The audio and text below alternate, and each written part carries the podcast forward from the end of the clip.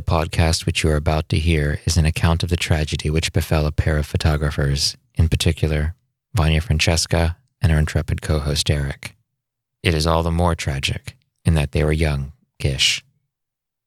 But had they lived very, very long lives, they could not have expected, nor would they have wished to see, as much of the mad and macabre as they were to see that day. For them, an idyllic autumn afternoon recording became a nightmare. The events of that day were to lead to the discovery of one of the most bizarre crimes in the annals of American history the All Through a Lens podcast.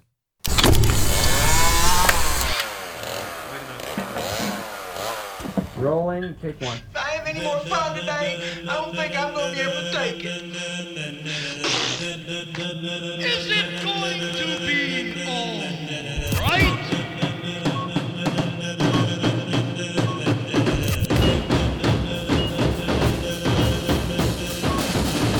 Hello and welcome to All Through a Lens.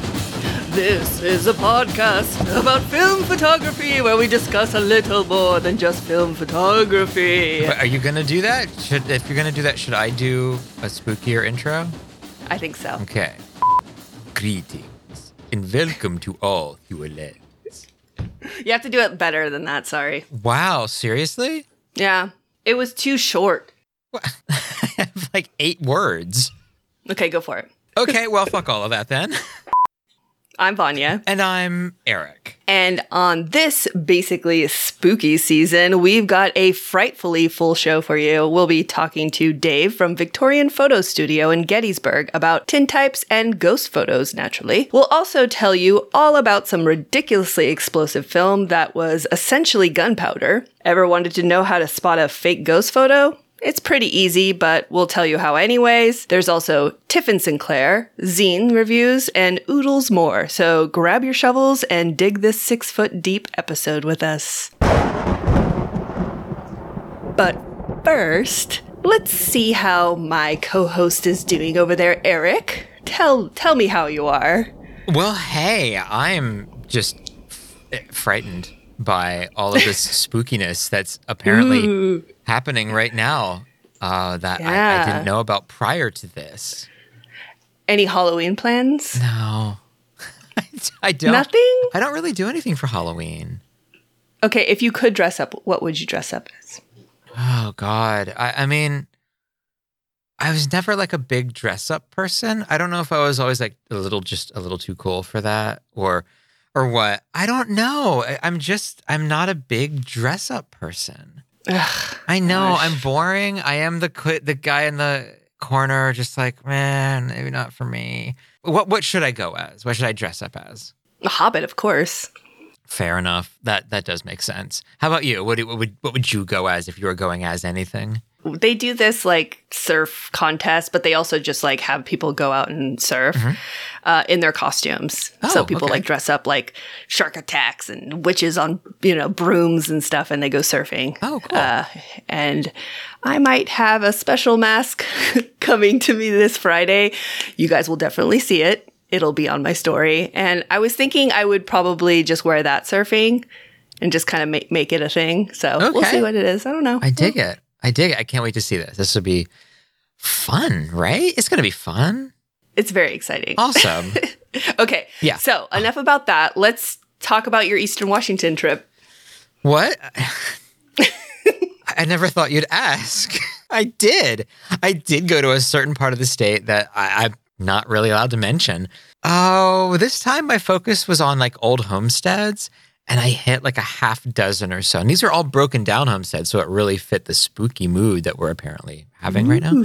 I brought along the Chamonix, I brought along the Graflex, and the that was the one with the, the light leaks. And I think I fixed them. I, I guess we'll find out. And the RB67, of course. And I brought along your Hasselblad. I know. I think you said in the beginning you were only going to bring like two cameras, and then you end up bringing like five. Four. Pretty funny. Four. And Four. one of them was yours, and I did shoot two rolls through the Hasselblad. Ooh, what did you shoot? Nope, no idea. Probably Fomapan 100. That's a safe bet for with me, but I don't remember what it was. Honestly, I don't remember anything. I'm, I'm a big waist level finder kind of guy, and on your Hasselblad, mm-hmm. you have the prism, and that was very difficult for me. Yeah. Yeah, Yeah, it is fan. definitely a different Yeah. feel to that camera. Also, that that prism finder is probably like five pounds in itself. Oh, it's easily as heavy as the camera. Oh, for sure. Yeah. It's like the original, originally made Hasselblad prism finder. I found it like on Etsy for 20 bucks, and now I know why it was so cheap because it's like literally 100 pounds. Yeah, it's pretty cool. My arms got tired, and I carry the RB everywhere. So, yeah, That's you- why. she's flexing that's why I'm right so now. Look at those scary guns. Arr. My big focus for this weekend was doing triptychs, and I, I know I've talked about it on the Patreon episodes. I'm not sure how much I've talked about it on the regular episodes, but I do take I take three pictures and like a panorama and sort of stitch them together. And this is with the Chamonix, and I wasn't incredibly happy with them like at hmm. all. Maybe on like further reflection, I will be, but you've seen them. Are, are they? Yeah, I'm rolling my eyes right now. I'm sorry. Okay. He does this all the time. I kind of feel like he's doing it on purpose because they're so good. He's it's just ridiculous. There's a fucking train in one of the shots. It's amazing. Shut up. well, I mean, I was very lucky there, but I did. I don't know. It's there's a lot that can go wrong when doing these because you're taking 3 four mm-hmm. by five shots in a row, and you're trying to match everything up and trying to level everything, and a lot can go wrong. And you know, a lot does go wrong. Yeah, it does, and I could see that. I I haven't even attempted to do it because I don't think I'm organized enough uh, to get consecutive shots in a row like that. I did mention photo. The one triptych you showed, well, he, he showed me two of them. Yeah. Uh, the one with the train is just wonderful. There is a little bit of a some sort of light leak or dark spot on the bottom. Well, yeah, I the image circle because I was shooting up to Mm. get a like a grain elevator, and so I didn't notice that the image circle wasn't big enough to fit in the entire frame. so hmm. it's not a huge deal. I mean, I could it could easily crop it out. Not a big deal. Yeah. It is kind of neat to have the borders. I mean, I get it. To have the full picture Yeah. with with the borders, Yeah. it makes it lovely, but you can crop it down and it would look wonderful. Also, the the the black line, I guess, at the bottom looks like a shadow. I mean, it is technically a shadow. So it's not the biggest deal in the world. It doesn't kill the photos. It just doesn't. Mm-hmm. no, not at all. It's not maybe the per- most perfect photo ever, but it's still a great photo. Well, thank you. I, Uh, Go. The other one, I think it was separated too perfectly, and I kind of mentioned maybe like putting a tree in the middle where it's cut between two frames, like two pictures. I think that would make it a little. I mean, obviously that seems much harder to do to match that up. Uh, Yeah. But I think it would give it more of a flow between them because you could technically use all three of those as separate pictures because they look like separate pictures, but when you put them together, you can tell like, oh, okay, yeah, this is the same field. that's really the point of it. I wanted to take three separate pictures that would stand alone on their own, but do work together as a whatever. What is th- a pair, but three? What is that? As a triplet? Like, wow, they work together. So, how about you? What have you been up to? Tell me about well, it. Well, I haven't had a car for a couple days, so that's been driving me nuts. You have been driven a little crazy by that. Yeah, I didn't think it was going to be that big of a deal, and I've literally lost my mind. It's yeah, you're like crawling out of your skin. I am. like everything that I want to do, like somehow demands a car at the moment, and it's just like, ah, why is this happening to me? Um, also, I usually have two cars, but I don't right now. I only have one car, and right now I have zero. So it's been really shitty. But I have been paying attention to my house a little bit and doing a little bit of dark room stuff, you know? Yeah. So that's kind of fun. Yeah, I uh, finally de- developed some of the Arista 5x7 sheets that I shot in the Century number 7 camera.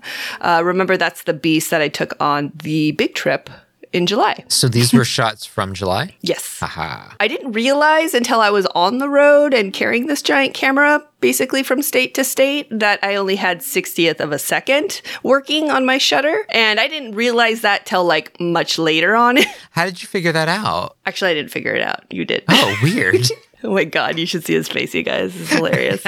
yeah, I had no. I, w- I swear it was working before. and it could have been. Yeah, old shutters, they're, they're they're finicky. Especially they may work right when you first start flicking around with them, but you know they don't. They, they break Yeah. pretty easily. I did have the other big giant aerial lens with me, Yeah.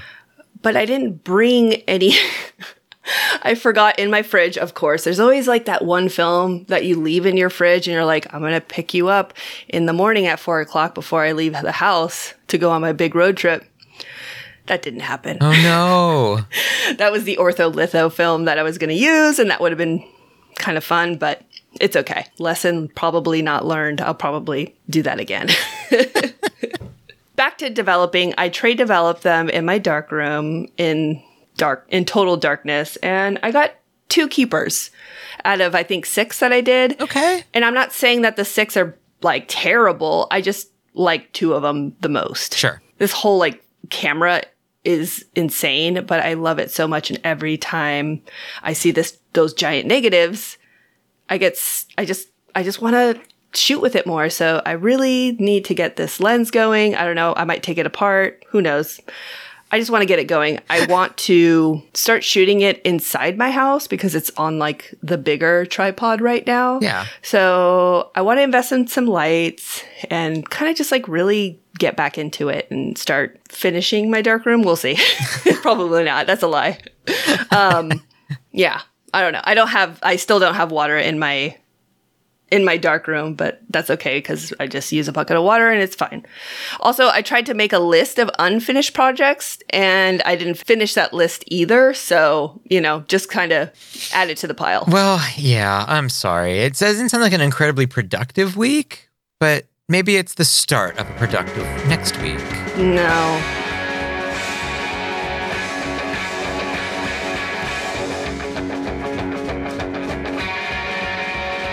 Each episode, whether it's spooky or not spooky, we put on our house slippers and our creepy cardigans and check our answering machine. We ask listeners to call in and leave us a message answering whatever weird ass question we come up with. Vanya, what was the weird ass question this time around? Which photography trends do you find yourself not doing anymore? Now, we usually get between eight and 10, sometimes a dozen messages. We got four this time. Do you think it's because the question was a little spooky and we scared them off? Maybe. I don't know. It is strange. Maybe they're still doing the trends, I guess. Maybe. And I think it was an odd question. And I'm okay with odd questions sometimes because we got four good answers. So I push the damn button. Hello, no one is available to take your call. Please leave a message after the tone. Hi, this is MFO Photos. One of the formats I no longer use, and that's instant film. Whether it's Fuji or Polaroid, those days are gone. I've had my fun with them. Um, the modern format sizes just don't interest me as much, and the results I, I don't think are really what I'm looking for. So those days are gone, and, and that's fine. Okay. This is sad violin noises, please. Instant film. It's just not the same. it's so strange how it did. It became a very, very much a trend, like maybe, maybe almost 10 years ago. And everybody was like really, really into it. And it was pretty rad. And then Polaroid kind of folded and became, well, it's it, impossible sort Impossible? of happened. And Fuji shut down everything peel apart. That's what killed it. Yeah, I think so. It was the peel apart. That's I think that's what really like honestly killed it because those cameras you could get 15 20 years ago for like 5 bucks or they're giving them away because they're like uh, most people were like, "Eh, they don't even make film like that that- for this yeah, anymore." It's true. But they actually do. And when I had mine for $5 that I got at a garage sale, I just got an Amazon account. I remember because it was like one of my first purchases. I was getting a box, 10 pack box of Fuji FP100C for like 58 bucks. like cheaper than you can get one freaking box of it. Ugh. Oh. Like I wish I just knew better. Well, it, most of it wouldn't be good at this point anyway. True. Another thing, Mark O'Brien's voice, and I never noticed this before. I've listened to him on FPP. Mm-hmm. He, like another one of the, the folks who call in, another one of our listeners, sounds like Ray Bradbury. and I would like them to both have a Ray Bradbury off, where Let's do it. One battles the other, reading things like Dandelion Wine or, or Martian Chronicles or, or something. Do they read one line after another? We can try to figure out which one's which and which one's the better Ray Bradbury, because that would make me so happy. Well, you better make it worth their while. Give them like a roll of film or something. A roll. No, this would be more than that. There, there would be hefty rewards for this. and if anybody else out there hmm. believes that they sound like Ray Bradbury even a little bit, leave us a message. I would like to hear from you. Hey, it's James at All in Grain on Instagram. I, I've never really paid attention to what's considered cliche or trendy, I feel like. Um, but one thing that I used to really buy into was the idea that editing is bad, or, you know, that sort of concept that you shouldn't edit your film photos. Um, and it's something that nowadays I've really started to, to rethink and. Um, I want to take control of my images and and I think you know make them look the way I want them to look, and you know post processing is part of part of photography and even film photography, and um, you know tasteful editing is is something that is uh, that I've started doing a lot more. You shoot a film picture, and these days we're scanning them. So you're digitizing it. It's not analog anymore. You're digitizing it, and you should be able to edit it. You can erase your lint. You can do whatever the hell you want. They're your photos, and you should do what you want with them. Yeah. I try not to edit any of my photos, but I do erase lint. And if I do edit them, I try to make sure that I let people know that I do, just because I do like it to just be like film and how it was. I like the idea that ideas can be trends and can be even cliche, and I think this one sort of falls into that. The I there was a really big push of the uh, the non-edited, straight from your scanner, and somehow that wasn't edited by your scanning software. I'm glad that people are kind of looking at that a second time and kind of going, well, that's that's not that, that makes no sense, really. If you don't want to do any touch ups or anything to your to your scans, that's fine.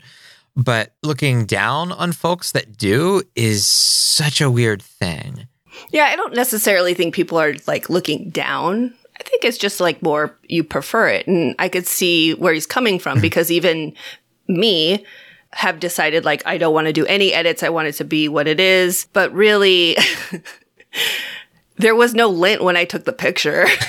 That's just my linty ass house, my cat or something. I've been scanning a little differently lately. I've been scanning very flat. Hmm. I, I really try to make sure that I don't blow out the highlights with the scanner, which is a very possible thing to do, especially with Filmicam hmm. 100. And I'm making, you know, I really want to make sure that I don't lose shadow detail. So I scan as flat as I possibly can. And then mm-hmm. in a photo editing, a photo manipulating software thing, I make it look the way I want it to look. Similar, I guess, to how you would do it in a darkroom. I don't. Well, yeah, and that's that's another thing.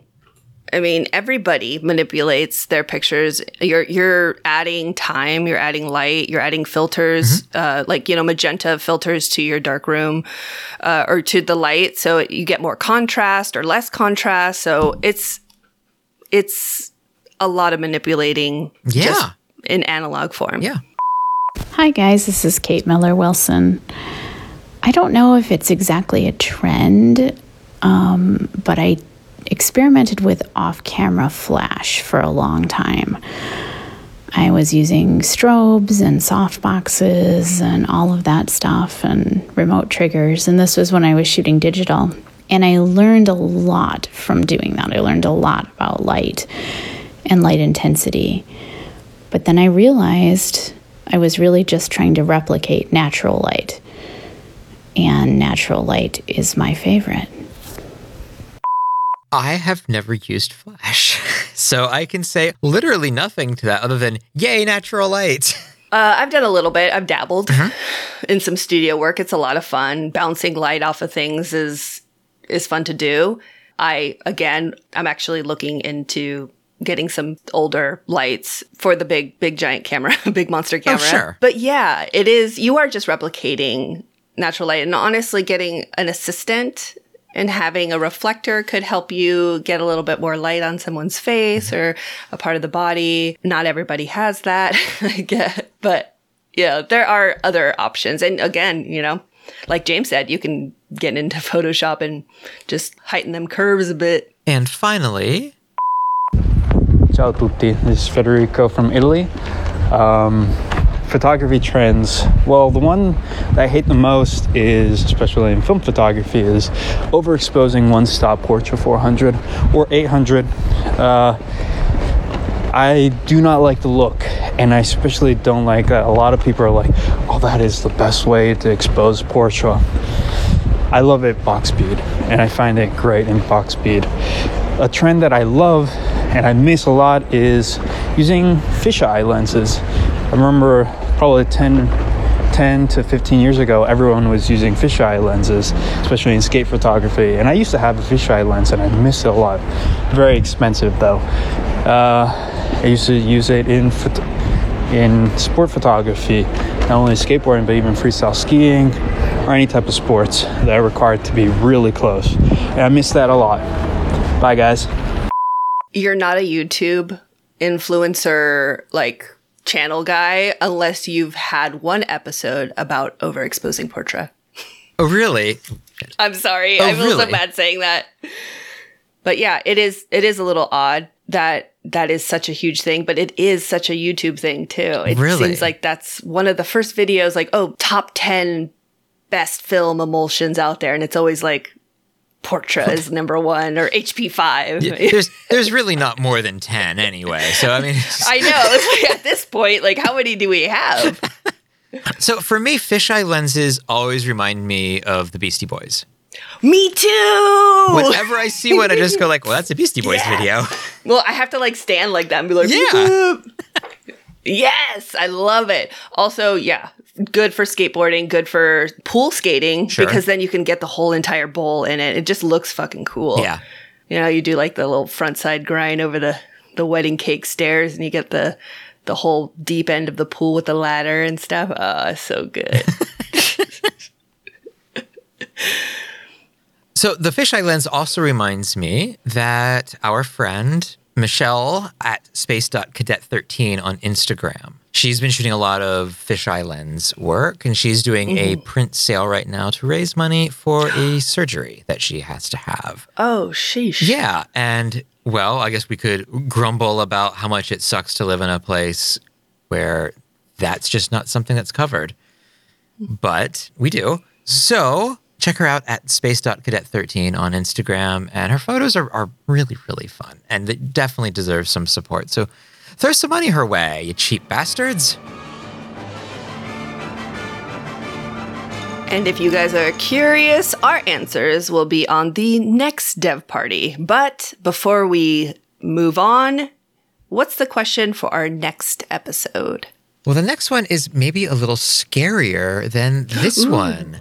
It is how has anxiety or your mood, if that's how you want to call it, affected your photography? And I guess that could be any kind of mental condition, any mental state or emotional state. How do your emotions, how does your mind affect your photography?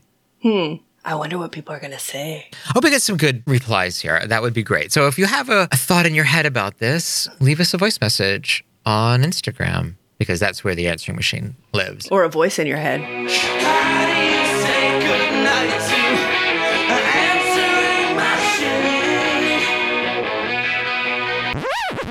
And now for something completely Tiffin. What's poppin' all through Lens Gang? It's your favorite film weenie in residency. Given the fact that tis the season for tricking, treating, and pumpkin patch creeping, I'm about to hit you with some best practices when it comes to documenting your spooky season on film. If you're interested, I invite you to grab a handful of candy corn and sit tight as we dive right in. If you, like yours truly, are the designated photog of your friend group or only feel comfortable in social situations with a camera around your neck, and have been tasked with documenting this year's costume party along with the shenanigans that will inevitably transpire, I recommend sticking to 800 speed 35mm film and using an SLR. Here's why. Rangefinders are cool and all, but who are we kidding? You don't trust yourself next to a tray of jelly bean covered, chocolate dipped Rice Krispie treats, and you definitely don't trust yourself enough not to forget to remove the cap from your Jupiter 8 50mm lens. But also, if you want to make sure you capture all of your friendos dressed in their steezy Squid Game attire as they bob for apples from a vodka spike bucket, it's best to go the SLR route and know that what you'll see is hopefully what you'll get. As to why you should opt for 800 speed film, that should be incredibly obvious. But if it isn't, let's just say, if the venue isn't as dark as your soul, well then, don't send me an invite.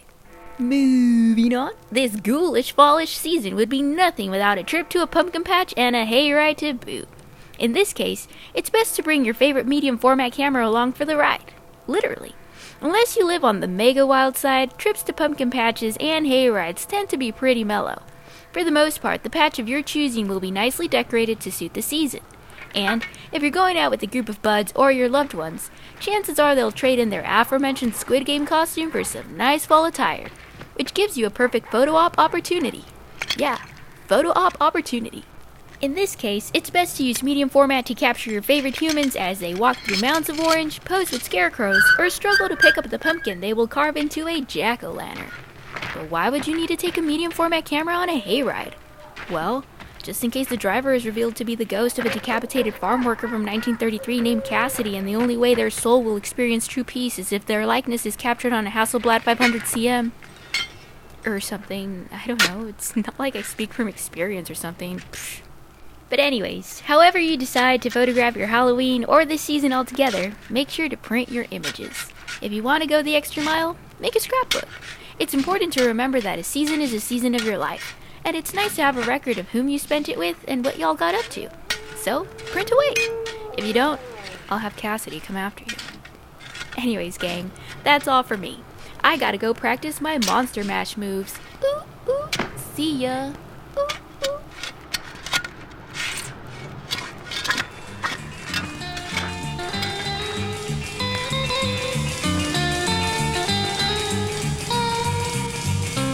Does anyone have that family photo with an orb floating in the frame? That's almost definitely Grandma. You know, the first Christmas without her, or that photo from a graveyard filled with misty, foggy ectoplasm.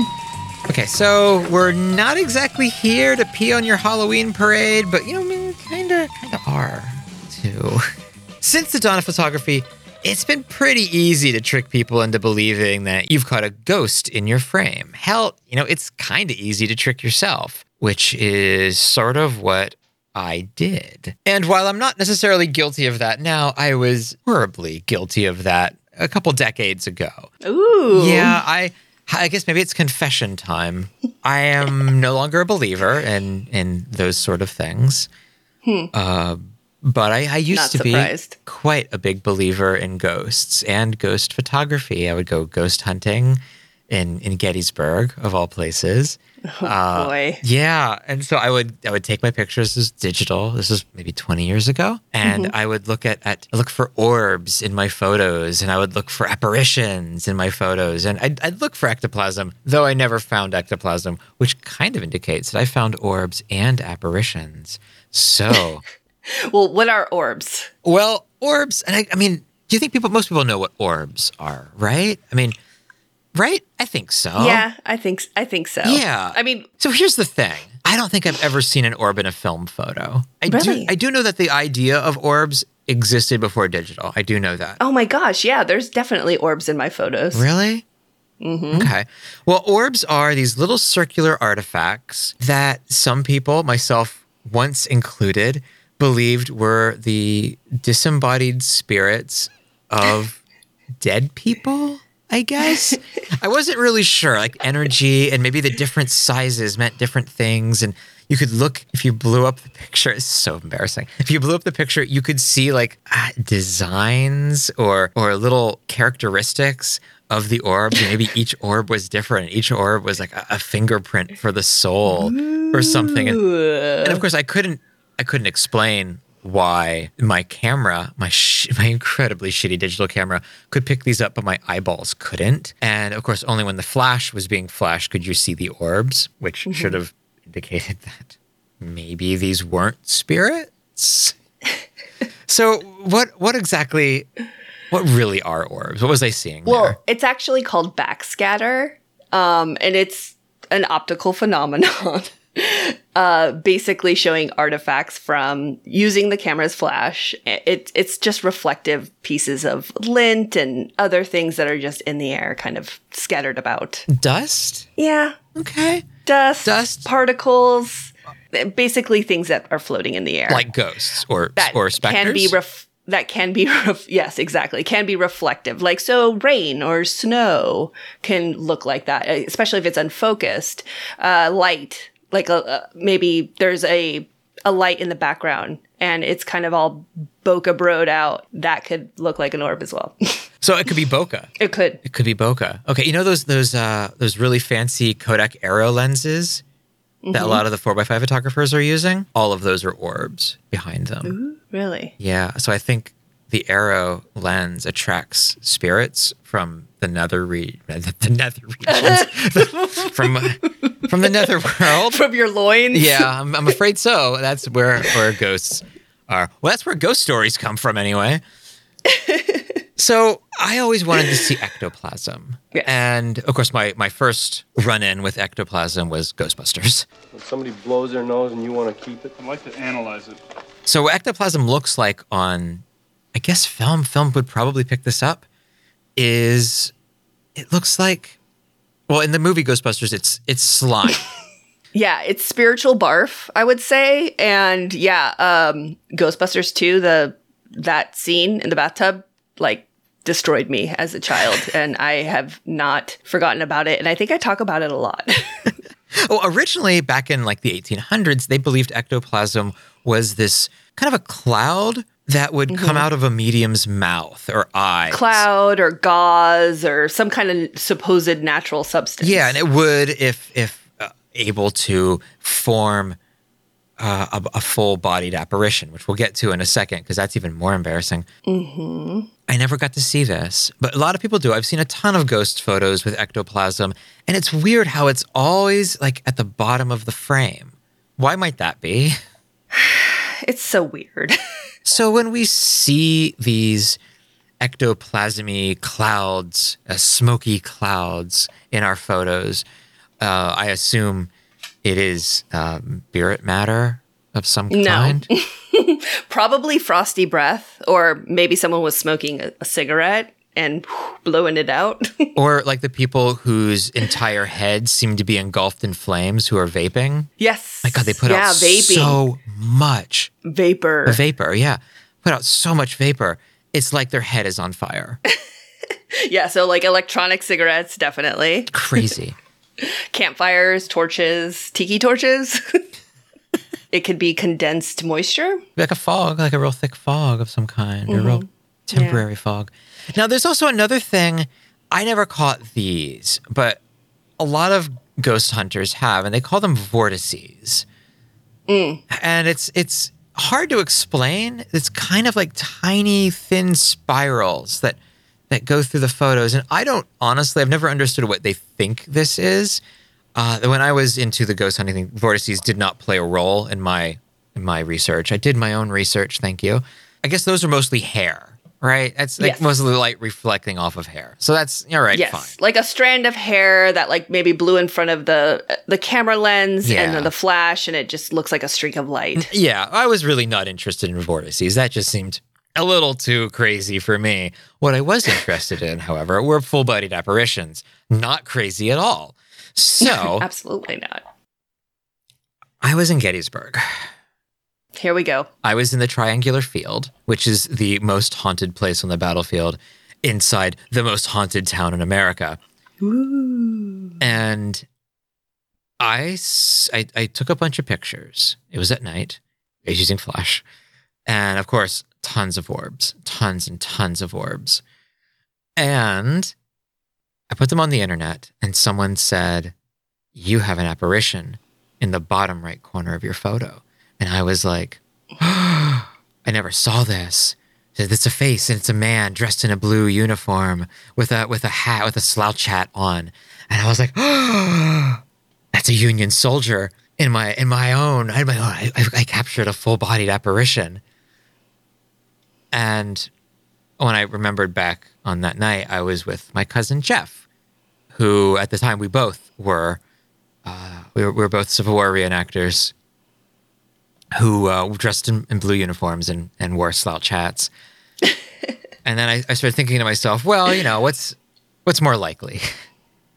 Is it more likely that that I've just proven the existence of ghosts, or that my cousin got in my shot? And you know, it, it- you know, I, I had to you know, kind of reason that out with myself, and of course, I convinced myself that it was obviously a full-bodied apparition. I've just proven ghosts Torso apparition, and it's real. because my cousin was nowhere near my camera, even though he was walking around in front of me a lot. So I, I think that I was really guilty of, of that. And I thought a lot of these apparitions, a lot of the faces that we see are, are can be linked to pareidolia, which is the, the human mind's intense desire to take patterns and, and make them into things we understand. And we understand faces more than really Mhm. anything. Yeah, it's like when you see a face in a tree or something. Yeah, or on Mars. Yes. Uh, or the moon. or you know in, in your in your in your photo of Mm-hmm. uh, what was more, more than likely my, my cousin and actually was my, my cousin jeff in the photo yes i'm a little embarrassed about that a little bit but i think i think i'm more happy that i've grown away from that I guess so. But it's still kind of, I don't know. You never know. Maybe I, I maybe next time it will be one. I, mean, if you think about it, you do like a long exposure, Right. And he's got a streak behind him. Like, there you go. well, well i mean there you go. That that's literally explainable by how cameras work i don't know if it's there we, there you go Yeah. No, I'm not a believer. I don't I don't buy any of that. I used to. I certainly used to believe in ghosts. This isn't a joke. All of these things I said are true. Mm-hmm. I'm not doing a bit here. This is how I used to think, and I used to look for these things. Oh, when I took Marley to Bodie for the first time, I let her use my phone and we got like a ghost app and it just gave her something like while I was photographing because you know, if you go to Bodie, you gotta you got a photograph, right? I, I suppose so. So uh, she was walking around with the ghost app, like trying to find ghosts. And it was so much fun because she was just like, oh my God, there's one over here. I see it. It's walking this way. Let's go. And like, it was just like kind of like a fun thing to do. Yeah, was that the same like technology they use for like Pokemon Go? yeah, Uh, okay, basically. okay. I mean, it was like four phones ago. So I'm sure they have newer and better apps now. So yeah, that was my ghost experience. Uh, I, it was every bit as real as Marley's ghost experience. Also, why is everybody from like the early 19th, 20th century? There's never anybody from like 2007. also, humans have inhabited North America for at least 23,000 years, according Yeah. to the new fossil finds in New Mexico. Where are those ghosts? Why don't we see those? Why is it always some Victorian lady? I just don't understand that.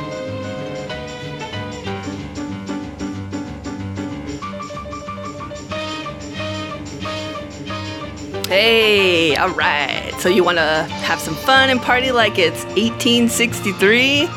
Well, let's call Dave from Victorian Photography Studio in Gettysburg, Pennsylvania. Gettysburg, Pennsylvania? Isn't that the most haunted place in America? It is, of course. So, Dave is a tintypist and historian who brings your Victorian dreams to life or death using traditional old timey photography. He's also been trying to replicate William Mumler's techniques of producing spectral images. Let's give Dave a call.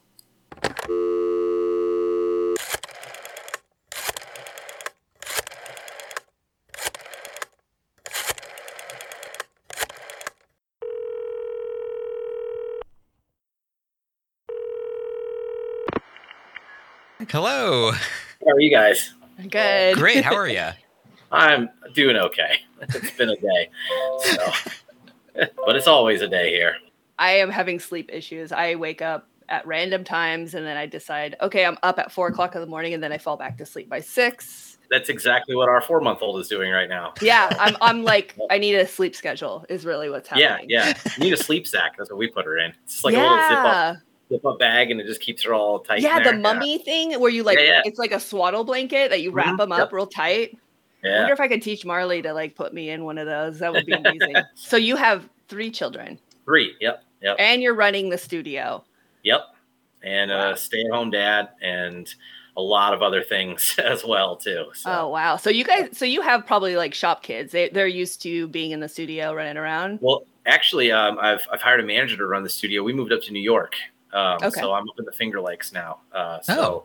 We we bought a little farm up here, and so I'm slowly re rehabbing the farm, and um, I've got a you know I do all the travel photography mostly. So Okay.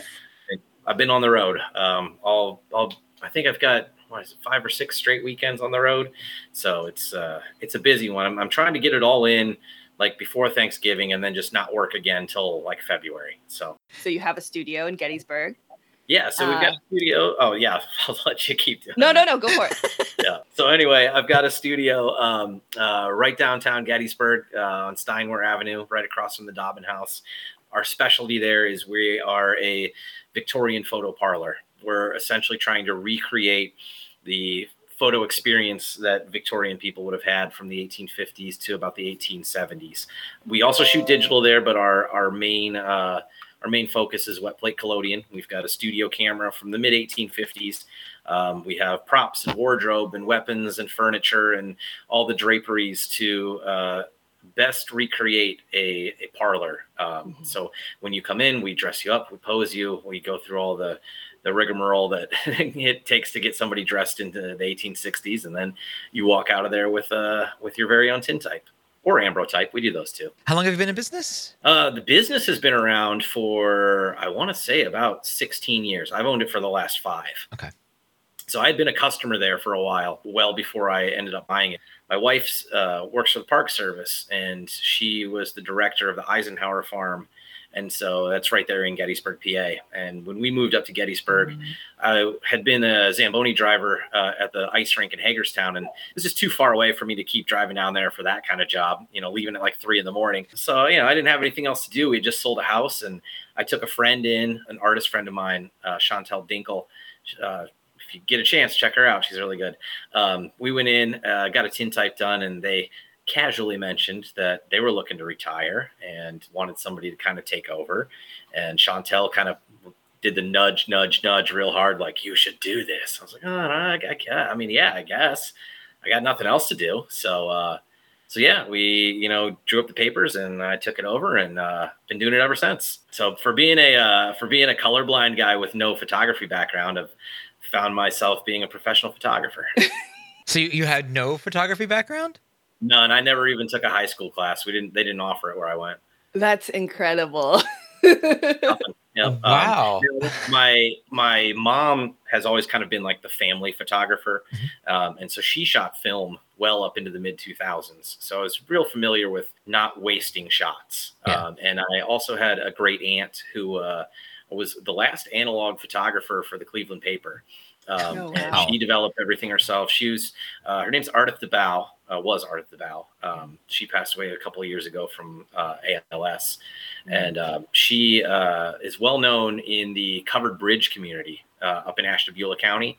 Um, she took all the colored covered bridge photos uh, that they use for the calendars and their sweatshirts and T-shirts and the uh, Wendell August Forge plates. Like if you ever see, you know, like a, a classic covered bridge photo that looks professional, it's probably Ardith DeBow.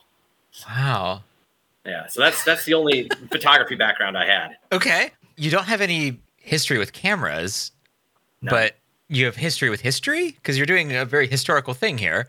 Exactly, and that's what really drew me into it. Was I've spent my entire life since first grade studying photos of the Civil War um, and of the Victorian period, and that's always been my thing. And you know, you can read as many books as you want. You can read all the reports, and there's just something about looking at original photos that tells a story so much deeper than anything that you read. Uh, that's that's just always been my fascination. I grew up in kind of middle of nowhere, Illinois, and um, we uh, we took a field trip to the Rock Island Arsenal, and there's a Confederate cemetery there, and uh, that's what really sparked my interest in the Civil War in first grade. Um, we went in and you know, as a first grader, I kept hearing them say the Silver War, and there's this big bronze cannon there, and I was like, well, this doesn't make any sense. Bronze cannon, Silver War. I, it's it's not, you know, in my first grade mind, this was not. The, the dots were not connecting, so uh, I bought my first book, and I was like, "Oh, Civil War. Okay, we get it now." And Yeah. uh, I was hooked. Still have that book. and uh, yeah, that's been my thing ever since. Going back to the studio, most of your are most of your customers reenactors? Actually, the exact opposite. Okay. Um, I, I would be surprised if more than one percent of my clientele is reenactors. Okay. Um, we get, I mean, we get our fair amount of them, um, but you know, the hobby uh, as as a whole has really dwindled. But um, we get mostly just people coming off the street say, "Hey, this is cool. I want to dress up. Um, I want to do the thing." Uh, a lot of times, we just get people who walk in and are like, "What do you do here?" And so we show them, and uh, oh, we get to dress up. We get to hold the guns. We get the old timey photos, and you know, um, we try and you know, I don't want to slander any of like the boardwalk old timey dress up like ye old photo place, Mhm. uh, but we try and be a little more than that, and Okay. that's kind of our that's kind of our sell is like sure you can get an old timey photo anywhere. Uh, you can go to the beach and you know you put on the big hat and hold the you know the cigar and the gun and they hand you a sepia toned photo and off you go. Uh, A digital sepia tone yeah, photo. Yep, yep, yep. And you know, we do that. Some people want that. Some people, I want to be a cowboy. I want to be a saloon girl. Like, okay, you know, we can, we'll do that for you. you're going to be real upset that it's a very period saloon girl, and you're going to be wearing, you know, just a white canvas corset. yeah. uh, yeah. So uh, we do that kind of stuff, but our our real calling card is that we offer actual wet plate photography, and it's something I'd say 75 to 80 percent of our clientele have never heard of until they walk in. And uh, like, oh, these are on metal. Like, how does this work? And then that gives us this great opportunity to teach the whole process of wet plate photography. We can throw in some history, we can throw in some chemistry. There's a lot of methodology that goes into it, and just watching it all happen. And then they get the appreciation of how long it took just to capture one image back then. Um, in the studio, uh, to really, really capture um, kind of that period look, uh, we don't use strobes, we use continuous light strobes is kind of the big thing in wet plate um, and i get it. I, I just shot a wedding and um, i did all my outside shots continuous light. We did a, a pop-up uh, during the reception and you know half your clients are going to be a little tipsy by the time they roll in there so trying to stand still for 10 to 12 seconds is not going to happen so i'll just pop strobes on them but um, it doesn't quite get that look. Um, when you shoot strobes there's, there's something just a little too a little too crisp. There's a little too much uh, flash and and bounce off of skin. Um, there's there's something about it that doesn't quite translate. Sure, it's a tin type, but it doesn't look like a period correct tin type. And so yeah, it's more really like stark contrast, right? Right, right. that- Yeah, there's there's heavy contrast, and it, that all kind of depends on your your collodion too. But um, I'm sure we'll get into chemistry a little bit later. But Yeah. uh, I specifically use uh, a, a chemical recipe that's from the book um, The Silver Sunbeam, uh, which is published in 1864, and that tends to be my go-to for you know a period looking those coffee cream tones um, it's the reason i'm still using uh, potassium cyanide um, as my fixer uh, a lot of people have moved away from potassium cyanide uh, using hypofixer rapid fix um, uh, but there's something to the tones that you know to most people it doesn't mean anything but to me like that's that's that's what really makes or breaks a a 1860s image for me is when you get the the right tones I think when you start to cut corners too, like you're you're doing it all. You know, you're here in Gettysburg. You're, taking period pictures with. Um, I was ac- actually going to ask you about the like the outfits and stuff too. Like, do you guys try to keep that um, as like very much in that time period, or do you guys kind of have like an array of different outfits? So basically, what we do, and, and what I tell my my staff there too, is if people want to be completely authentic, we'll steer them in that direction. Mhm. But if they want, you know, if you want to wear your sunglasses for this photo, go right ahead.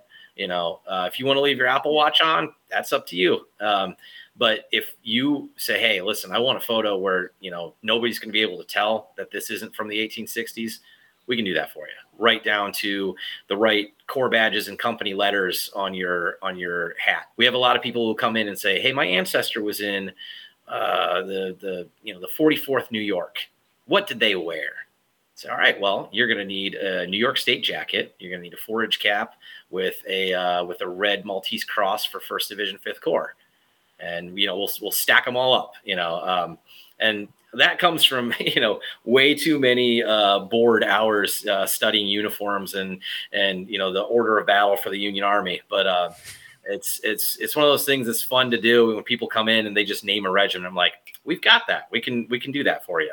That's You know, amazing. 100 165th New York. All right. Well, they're wearing the leftovers from the 5th New York's Duryée Zouave uniforms. You're going to need big baggy red pants, short little jacket, a fez, and a turban. And, you know, well, you're going to also have to have a 63 Springfield because they got rid of their 42s by then. Um, so that's that's my chance to be history professor. Uh, not only did I not ever take a photography class, I never finished college either. I did a couple semesters, uh, a three-time college dropout. Wow, nice. Yeah, got the hat trick. Yeah. Yeah.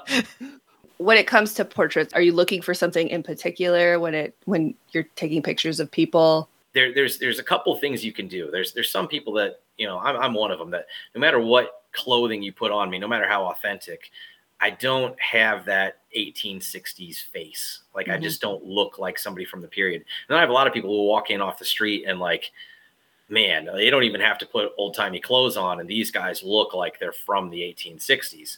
Mhm. Um, but there's ways you can mess that up, particularly the way you stand and the way you sit and the way your body language is. Um, from studying these photos for so long, there's a, there's a way that men in the 1860s stood for these photos. It's not the typical, you know, standing feet shoulder width apart kind of modern military stance. Like that's you don't see that uh, in the 1860s. You see even even clothing back then for men was slightly what we would consider effeminate. It was it was cut, tapered at the waist. Um, a lot of times your jackets were pigeon breasted to puff your chest out a little bit more, pull that waist in, flare the skirts of your jacket to accent your hips. Um, and so men would kind of stand, you know, hip out, chest out, you know, shoulders back a little bit, feet in a T. And so that's kind of what we encourage our our clients to stand like you know here's here's photos of men back then and how they stood and how they sat and how women would sit not just plopped down in a chair staring straight at the camera. You see that a lot in you know 50s daguerreotypes but by the 1860s they learned kind of a more elegant way to pose. And then you know as you get into like the 1890s 1900s that gibson girl look where you're looking off to the side you know wistfully out a window um, there's you know there's there's poses that tend to be popular for different time periods and you can kind of see decade by decade by decade like all right well this is kind of what's in in the 1860s this is the way men stand and sit this is the way women stand and sit and so we try and copy that as close as we can How do you handle the hair, especially on women? Oh, so hair on women can be really tough. You get a lot of uh, unique, um, unique looks that come in.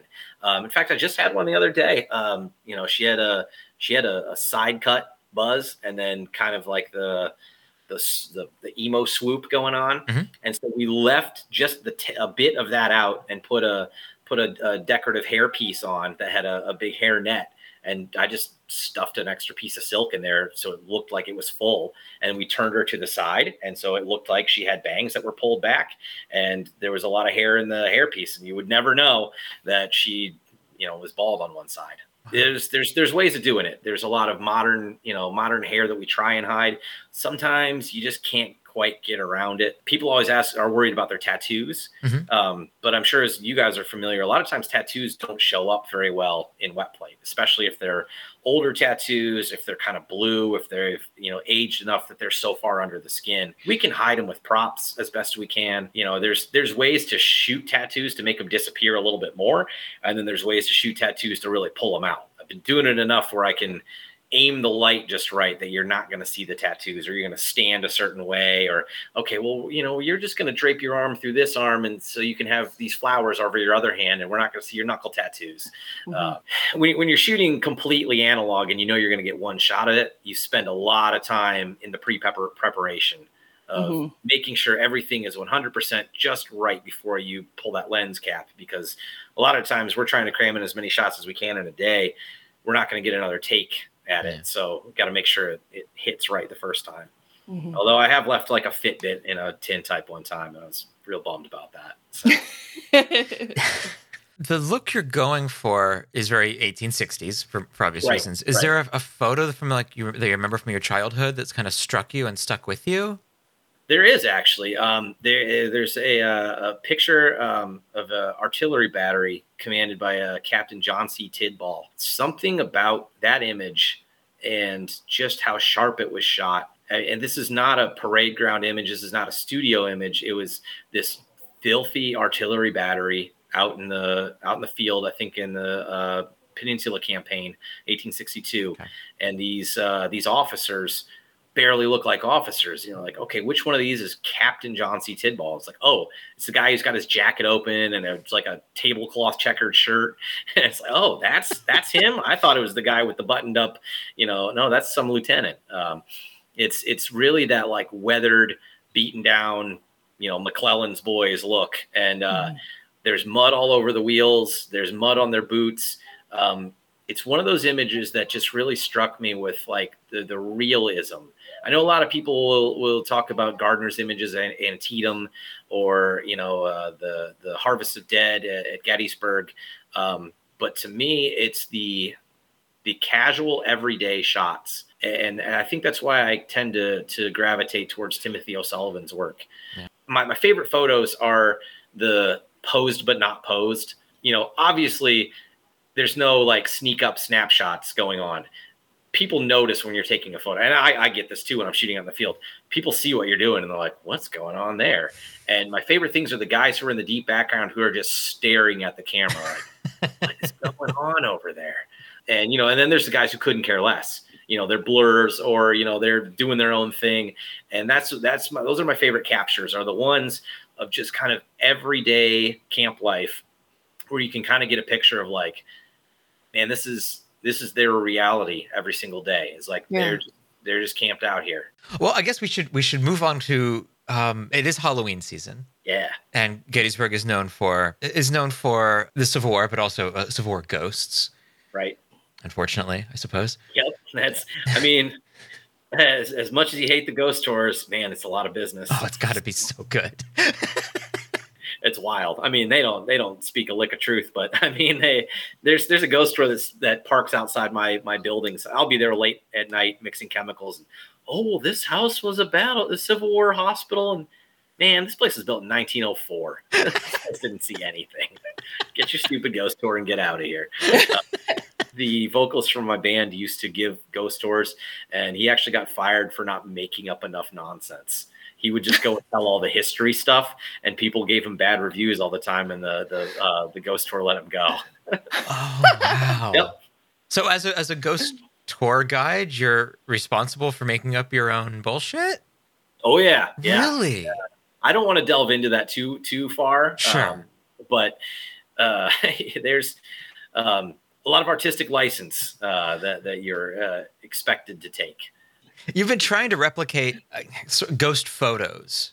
Right, right. You know, there, there was something somebody asked me about years ago. It's like, hey, have you ever seen these specific photos? I was like, yeah, I'm familiar. You know, they, they weren't really in my wheelhouse because that wasn't my thing. But, you know, with all things Lincoln, you eventually find your way to the Mumler photo where where Lincoln is superimposed behind Mary Todd.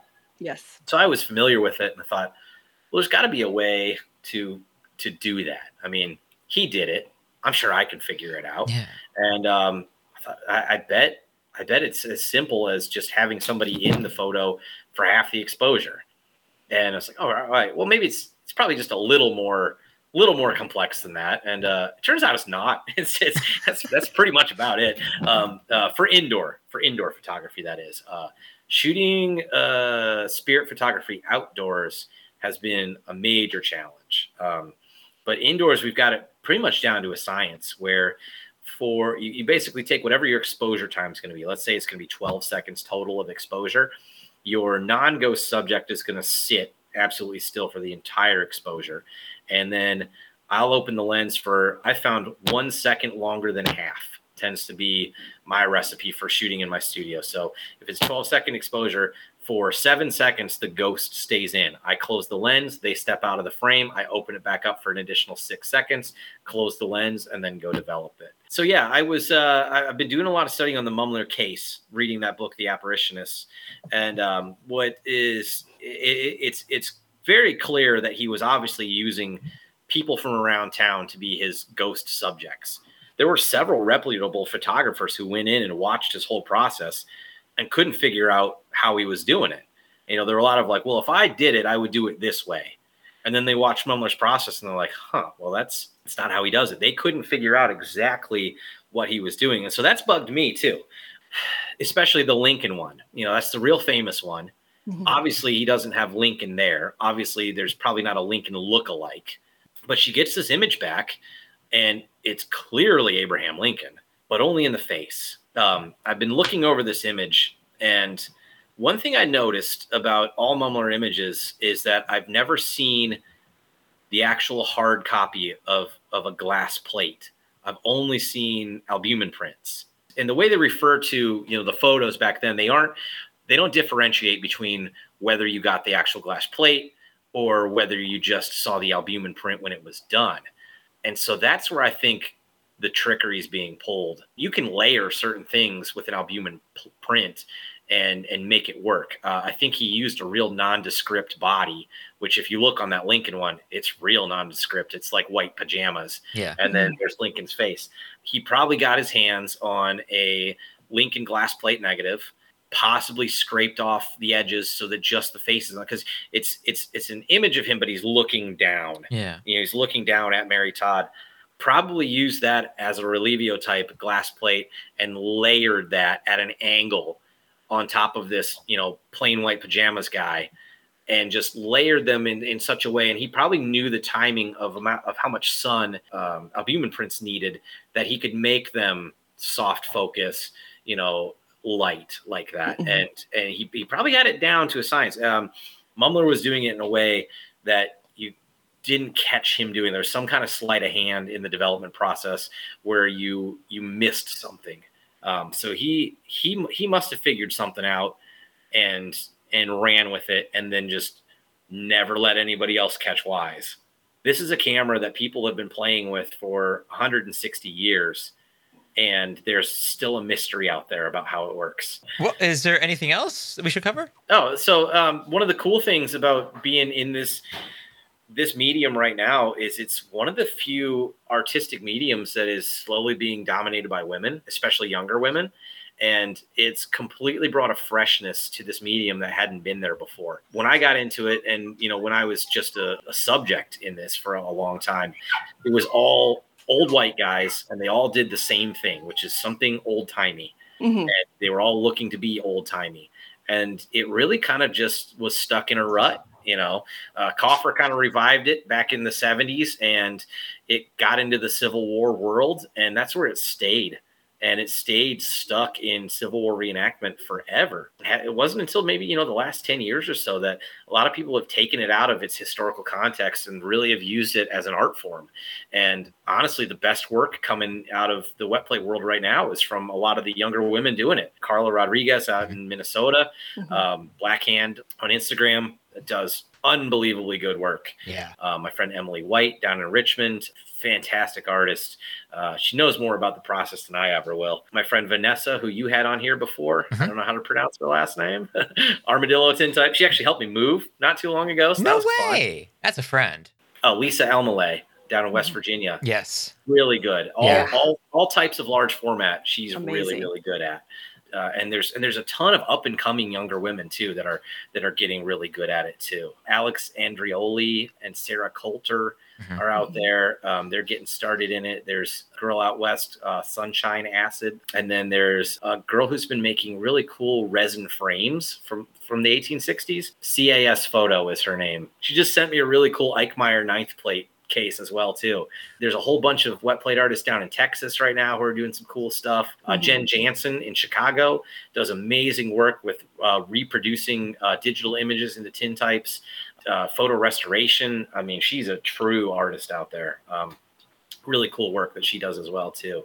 I've got a platform, and I feel like the best thing I can do with it is to uh, promote all these other all these other artists. You know, as a as a hetero white male, I kind of I've got it made already. You know, I don't have to do anything unique or new. People will just look at my work just because of who I am, and I've already got a platform for it. Um, and whereas these other these other, especially women in the collodion forums, they have to prove themselves every single time.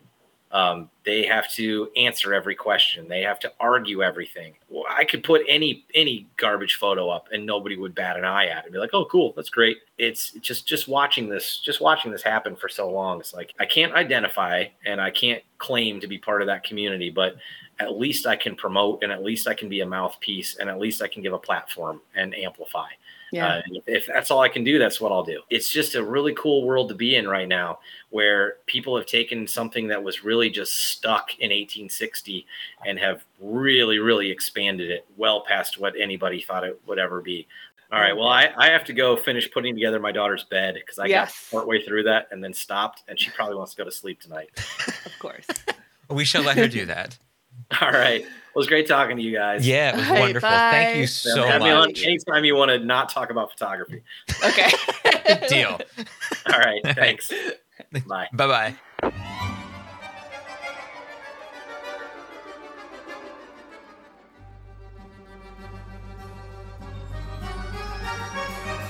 Have you ever seen the words safety film marked on the edges of your rolls or sheets? Just what does that mean? If this film is safe, is there a unsafe film? We'll get to that in a minute, but first, let's talk about gunpowder. Let's. Gunpowder was invented in China about 1100 years ago. During the Tang Dynasty, someone discovered that if you mixed together sulfur and saltpeter, also known as niter, it would become explosive. This changed everything. Across the next few centuries, as other cultures acquired this knowledge, gunpowder was used in fireworks, in weapons, and just to blow shit up. The formula changed slightly over the millennium, but sulfur, carbon, and saltpeter were there all along. As the era of muskets and bronze cannons drew to an end during the American Civil War, a new invention was taking the place of gunpowder. This was called gun cotton and was essentially the same thing, with carbon being replaced by starch or natural fibers like cotton. This was discovered in several steps, but essentially it came about by accident in 1846 when German Swiss chemist Christian Friedrich Schonbein was having himself a clumsy little day. He had somehow managed to spill some nitric acid and sulfuric acid on his kitchen table. What he was doing with either of those around his sauerkraut and sausages is beyond us. And why he reached for his wife's apron to wipe it up is also a mystery. Unfortunately for Mrs. Friedrich Schonbein, he hung the apron next to the hot stove and the damn thing ignited in a flash. But now, and unfortunately for Mr. Schonbein, another chemist published a similar formula first. But his story isn't as dramatic, so sorry, FJ Otto, if only you had better PR. Later that same year, yet another chemist patented it and immediately opened a factory which literally exploded by July. For the next 15 years, nobody wanted anything to do with this stuff. Following the American Civil War, which may have seen limited use of gun cotton, though probably not, a safe procedure for manufacturing it was discovered. They achieved this by changing the ratio of sulfuric acid to nitric acid from 1 to 1 to 2 to 1, for those of you who want to make this. This made it a bit more stable, though it burned more slowly.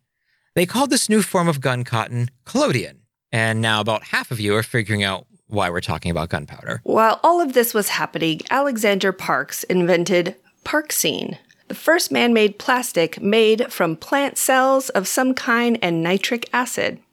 It was translucent and elastic and ridiculously explosive. It was also bought and renamed Xylonite by Daniel Spill, who somehow resisted the urge to name it Pillenite. In the US, John Wesley Hyatt stole the idea, patented it, and renamed it celluloid. Again, you probably see where this is going. But whatever you called it, in the end, it was cellulose nitrate. Now that we have words like collodion and celluloid, let's finally talk about photography. In the 1880s, a British fellow named John Carbutt, a photographic dry plate maker with an unfortunate last name, contracted the celluloid manufacturing company to make thin slices of celluloid so that he could coat them with his photosensitive emulsion. The first results were stiff and pretty brittle. Meanwhile, yet again, an Episcopal clergyman from New York named Hannibal Goodwin was traveling the country sharing the good news of Jesus Christ. In his act, he used glass plates illustrated with scenes from the Bible. The roads were bumpy and the glass often broke, so he set up a laboratory in his attic and came up with a much more flexible form of celluloid. Goodwin patented it, but so did Eastman Kodak. After his death, Goodwin's formula was sold to Ansco, who successfully sued Kodak for patent infringement. Way to go, Ansco. Regardless of those shady dealings, by 1889, basically everyone had access to cellulose nitrate, a flexible, transparent base which could be coated with the photographic emulsion of one's choosing. It was also, like gun cotton and gunpowder before it, wonderfully flammable, or as they called it then, inflammable, because English is confusing. Through the early part of the 20th century, motion picture houses popped up in every little town and city. The popularity of roll film and still photography exploded, pun intended, due to Kodak's Brownie camera line. Every single roll was essentially a tiny bomb waiting to go off. Sort of. Nitrate film, or as they called it then, film, wasn't dynamite. Yeah, it was hazardous, it was explosive, but a lot of things were back then. I mean, they had kerosene lamps in their house, just like burning away above your heads. That said, nitrate film, especially when it came to motion picture film, wasn't without its victims. At room temperature, nitrate film is almost perfectly safe ish. But get too much above, say, 200 Fahrenheit, and you're inching towards a very low flash point. Remember, this is essentially gunpowder, except more explosive and more flammable. For fire to burn, it needs oxygen and fuel. Take away either, and it goes out. A candle can be snuffed out by a bell, which deprives it of oxygen, or by cutting off the wick, which removes the fuel. Nitrate film is fascinating because it contains its own oxygen and its own fuel. Simply put, it can never be extinguished. It has to burn itself out. Even submerging it in water won't do the trick. You can't smother it in dirt or even a fire blanket. And if you try to put it out, it'll probably release clouds of poisonous gas. This is exactly what happened at the Cleveland Clinic in 1929. On the morning of May 15th, the clinic called a steam fitter to fix a leaky pipe in the subbasement. This was a fairly routine repair. Unfortunately, they also used the subbasement as storage for their four tons of x ray film, all on nitrate base. There was no spark, no flame, just the heat from the steam. It reached the nitrate's flash and all four tons of it caught fire at once. The first explosion blew a hole in the roof. Remember, this was from the subbasement. The strange yellow smoke wasn't so much smoke as it was a poisonous mixture of carbon monoxide and nitric oxide and methyl chloride. The hole left by the explosion filled with this gas. But then came a second explosion, which forced the gas into all parts of the clinic. And here is where the death toll mounted. In all, 123 lives were lost, most due to suffocation, and some of the victims lingered for days. This was, of course, an anomaly. The more popular sort of nitrate fires were in movie theaters. By 1930, the National Fire Prevention Association had tallied up the movie theater fires in the states. There were, by their account, 530, 285 of which were directly related to nitrate film. Most of those, 122 were caused by normal operation of the projector with its hot projector bulb. The rest were attributed to the film breaking, the light getting too hot, cigarette smoking by the projectionist, and various other causes. These fires happened outside the United States as well. There was the 1929 Glen Cinema fire in Paisley, Scotland, which killed 71 children gathered to watch a movie. Upwards of 1,000 kids had filled the theater, but when the film spool caught fire and the projectionist couldn't contain it, smoke filled the auditorium. Someone shouted fire, and the kids panicked. There was a stampede and then a trampling. All 71 kids who died were crushed to death by other panicked children. Another in the USSR in September of 1930 claimed the lives of 72 moviegoers. Again, they panicked and all rushed to the exits. In this case, the entire theater went up and many were burned to death. As more and more of these theaters caught fire, the public began to see a pattern. Most deaths were not from the fire, even from the toxic cloud, but from panicking. If they remained calm, even remained in their seats, they stood a much better chance of survival. On April 16, 1927, in Chester, Pennsylvania, the film exploded in the projection room. Some of the flames spread into the theater itself. The house manager ran to the stage and calmly admonished everyone that there was very little danger. The audience, 1,000 strong, remained seated and all survived. It was through not only public awareness, but through building codes that lives were saved. To combat these fires before they started, movie theaters built projection booths. This is where the movie projector is located. While it's basically just how things work now, back then little thought was given to where to put the projector. After a few fires, however, asbestos lined projection rooms, often fitted with steel doors, were built to house the film and the projector, and the unlucky projectionist. If there was a fire, the room could be locked up tight and the fire would soon burn itself out without harming the rest of the building. This was the case in a theater near Pittsburgh, which caught fire in September of 1927. Once again, the house manager assured the audience that the fire would be contained in the projection booth. Some had already stood up, but even they sat back down. The organist played an overture, and they actually finished the movie, minus the reel that exploded. It wasn't just the movie theaters that had this problem, but also film archives housing nitrate films. In these fires, there were usually no panics or deaths, but the loss to film history is simply unrecoverable. It's estimated that only 25% of silent films have survived to the present. Even before the end of the silent era, the Universal Pictures fire of 1922 destroyed 185,000 feet of film, which is a lot of movies. This destroyed all Universal negatives from 1913 to 1922. 11 years later, a relatively small fire at Warner Brothers destroyed a few years of their earliest talkies. And then in 1937, the big one hit. A fire at 20th Century Fox's storage facility in New Jersey was started by a spontaneous combustion of gases sublimating from the nitrate film and high temperatures. This combustion was more explosive than fire, but it injured two and killed a 13 year old boy. Though the firefighters managed to extinguish the flames engulfing the building, the film itself ignited inside the metal canisters. Remember, nitrate film doesn't need an outside source of oxygen to burn. In all, Fox lost every single film they produced prior to 1932. For some, there were multiple copies, but for most, this was the only copy in existence. And for all, the nitrate copies were by far the most sharp and defined. The MGM fire of 1965 destroyed every film in Vault 7. Due to MGM's preservation efforts, most of their silent films were made into several copies, including some on safety film. Still, films by Lon Chaney and Greta Garbo are lost due to the blaze. Fortunately for all of us, nitrate film was discontinued in 1951, replaced by a non flammable cellulose acetate base called safety film. Safety film was invented as an alternative to nitrate film in 1904 and was on the market five years later.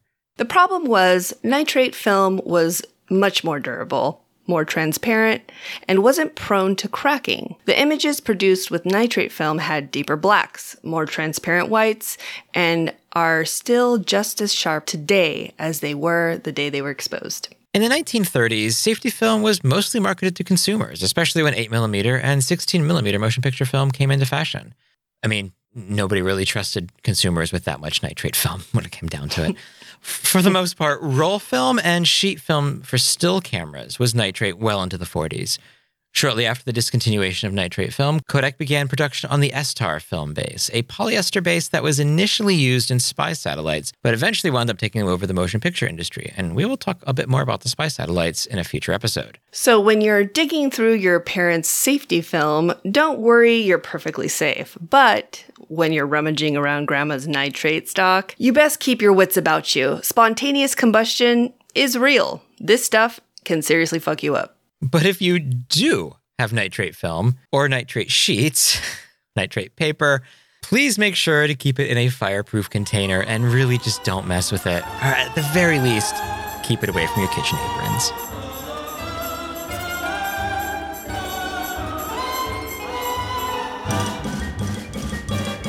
Every episode, Eric and I like to grab a zine and talk about it.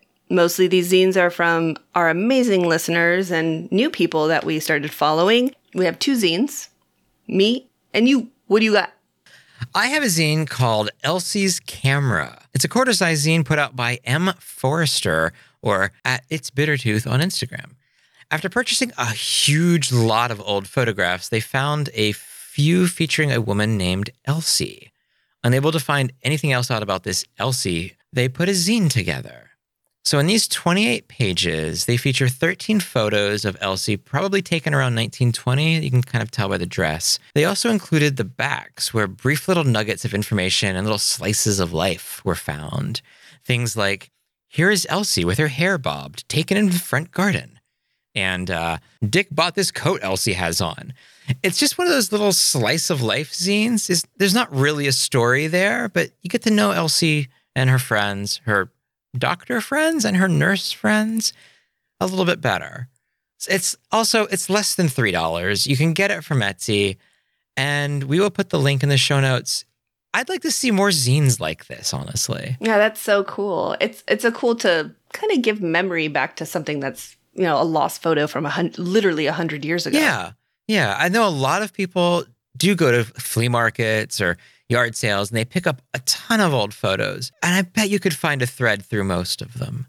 They're usually Mhm. coming from the same collection or the same family, so there's got to be that thread in there. So, Vanya, what do you have? I have Blue, B L U, issue one. It's a female surf zine. Oh, so weird. I would pick this one, right? Where'd that come from? So now, while we focus on mostly film centric zines, this one kind of has a little bit of film photography in it, but it also has a bunch of badass women in it. So I'm considering this okay to review. I would agree. This is made by women and for women. Blue is an independently run publication based out in Cornwall. This zine focuses on women who are passionate about surfing and the ocean, breaking the surfer girl stereotypes and welcoming all to a better built surf community through women, art, surf, and passion, which is amazing. You're, you're, I'm you're like all tearing for up a this. little bit. I am. I am. I'm like literally brings a tear to my eye. So, um, issue one showcases some women in photography, in filmmaking, textiles, and surfboard shaping. It's a well rounded first issue. I love projects like this. It's just sharing like what these people are doing around the world. And like for me, living in Southern California, it's a typical ocean community kind of learning a little bit about some of these women that live in Cornwall was was really awesome. I just enjoyed it very much. And I know one of the artists because she was on a surf trip I took to Mexico last year. Jordan. Uh, she's at Jordan Romero on Instagram. She has some absolutely lovely 35 millimeter images scattered throughout the zine, as well as a full article on her film that she directed, We Are Like Waves. And it's basically about uh, her time in Sri Lanka with a woman surfer. This is the great thing about it. The scene, 10% of the profits go to Sea Sisters organization. And basically, what that is, it provides swim and surf lessons for free to women in Sri Lanka. In the past, you wouldn't see women on the beach, let alone one learning or knowing how to swim. So, using swimming and surfing as tools for empowerment, they focus on building confidence, showing new possibilities, and equipping local women with the skills needed for jobs in the thriving surf tourism industry, while diversifying the lineup and changing gender norms. So, this is a six by nine paperback, 42 pages, and you can get it on the link in the show notes. It's six pounds plus shipping, obviously.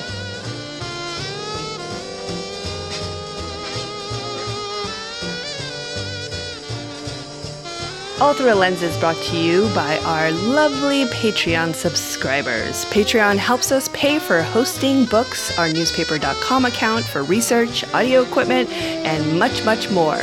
We would like to thank our subscribers for their support. We couldn't do it without you. If you like bonus episodes, full length interviews, and extra nonsense, you can become a patron subscriber. We've got three different levels of support, with the cheapest being less than a buck an episode. So head over to patreon.com slash all through a lens for more info.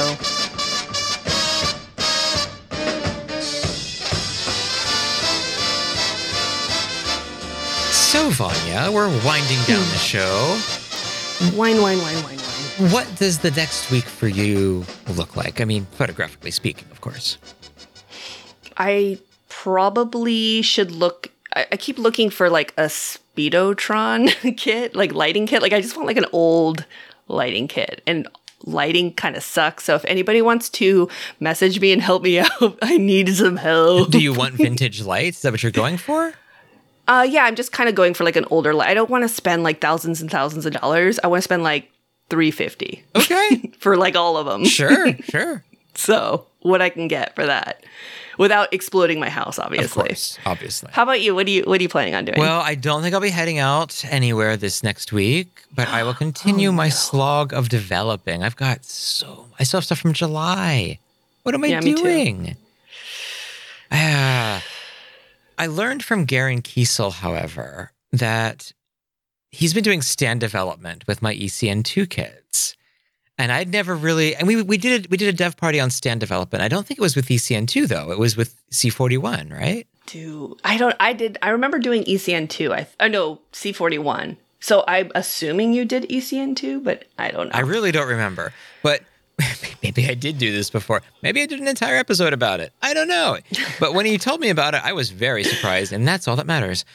So I think I'm going to give that a try. And what's the best thing is I can do that while developing black and white. Because Yeah, he does just let it 45 sit there. minutes in developer, 45 minutes in bleach at room temperature, and then fix as normal because fix doesn't, eh, the temperature doesn't matter so much with the fixer. Uh, I see. Yeah, my ECN2 kits are available at my Etsy store, and there's a link, ah, goddamn, everywhere. So, what do we got coming up next week on Dev Party? Ooh, FA ten twenty seven. What is it? Why use it? And did a clearly insane person invent it? I think they did, or at least wrote the notes for it. And we're going to get into all of that on the next episode of Dev Party. Thank you for listening to All Through a Lens. If you'd like to contact us, we're at allthroughalens.podcast on Instagram. By email, it's allthroughalens.podcast at gmail.com, and we're at allthroughalens on Twitter. You can also check out our show notes on allthroughalens.com. You got all that? Vanya is at Surf Martian. And Eric is at conspiracy dot of dark cartographer. Both on Instagram. Why you can't say that. And speaking of It's so Instagram, make sure to hashtag your stuff. Hashtag All Through Lens Podcast to be featured. We do this a couple times a week now. We also do a Spotify playlist for each episode, so check those out and see what kind of spooky thing we got going on. There won't be any misfits. I'm sorry. Nope. Just search all through a lens. You can also find our episodes on Spotify, as well as on Stitcher, Apple Podcasts, Google Play, and wherever the hell else you find your podcasts. Subscribe and leave us a review. The music you're hearing now is from Last Regiment of Syncopated Drummers, which you can find at lastregiment.com. And thank you all sincerely so much for listening. Have a safe Halloween. Have some fun. Shoot some film. Remember that we love you. And we'll see you next week at Dev Party. Oh, Vanya, Yeah. do you want to go out and shoot some orbs or some ectoplasm? Fuck yeah, I Let's go. Ooh.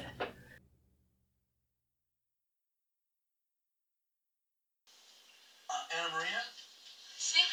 Have you seen the movie um, Texas Chainsaw Massacre? No. It is good? Oh, I gotta tell you, I love this film. It had passion and a plucky spirit, and the, and the characters had integrity. Like when Leatherface went on that strict diet of human flesh, he had to cut out chicken and fish completely. Dave, I agree with you. I'll go a step further. Sure, Leatherface. He wore a mask made out of human skin and he hung people on meat hooks. But hey, we've all got quirks. I've got 'em, You've got them, Dave. That's what makes this character so, so compelling. Thumbs up from me. Same here. To sum it up, I'm Chainsaw. I'm Dave. We'll see you At the movies.